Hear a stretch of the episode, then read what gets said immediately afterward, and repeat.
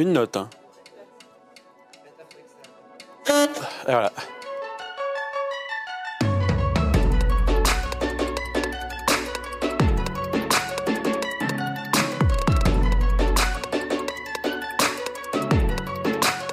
Ah oui, bien sûr. Comme disaient certains, euh, l'aspirateur à gonzesse. Le piano, c'est peut-être mieux encore. Les tournées avec Charles Aznavour, mais c'est surtout le fait qu'il m'accompagne partout. Charlie Parker.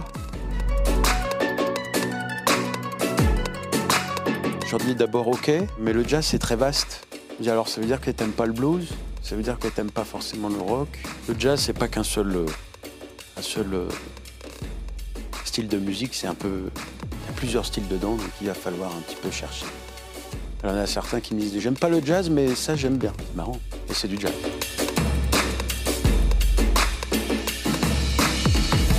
Voilà, trois points communs. Euh, politique, euh, rythmique et historique.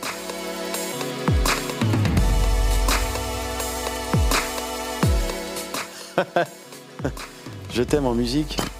Ah, je sais pas, ouais. Ah ouais, celui-là, il est pas mal un truc un peu.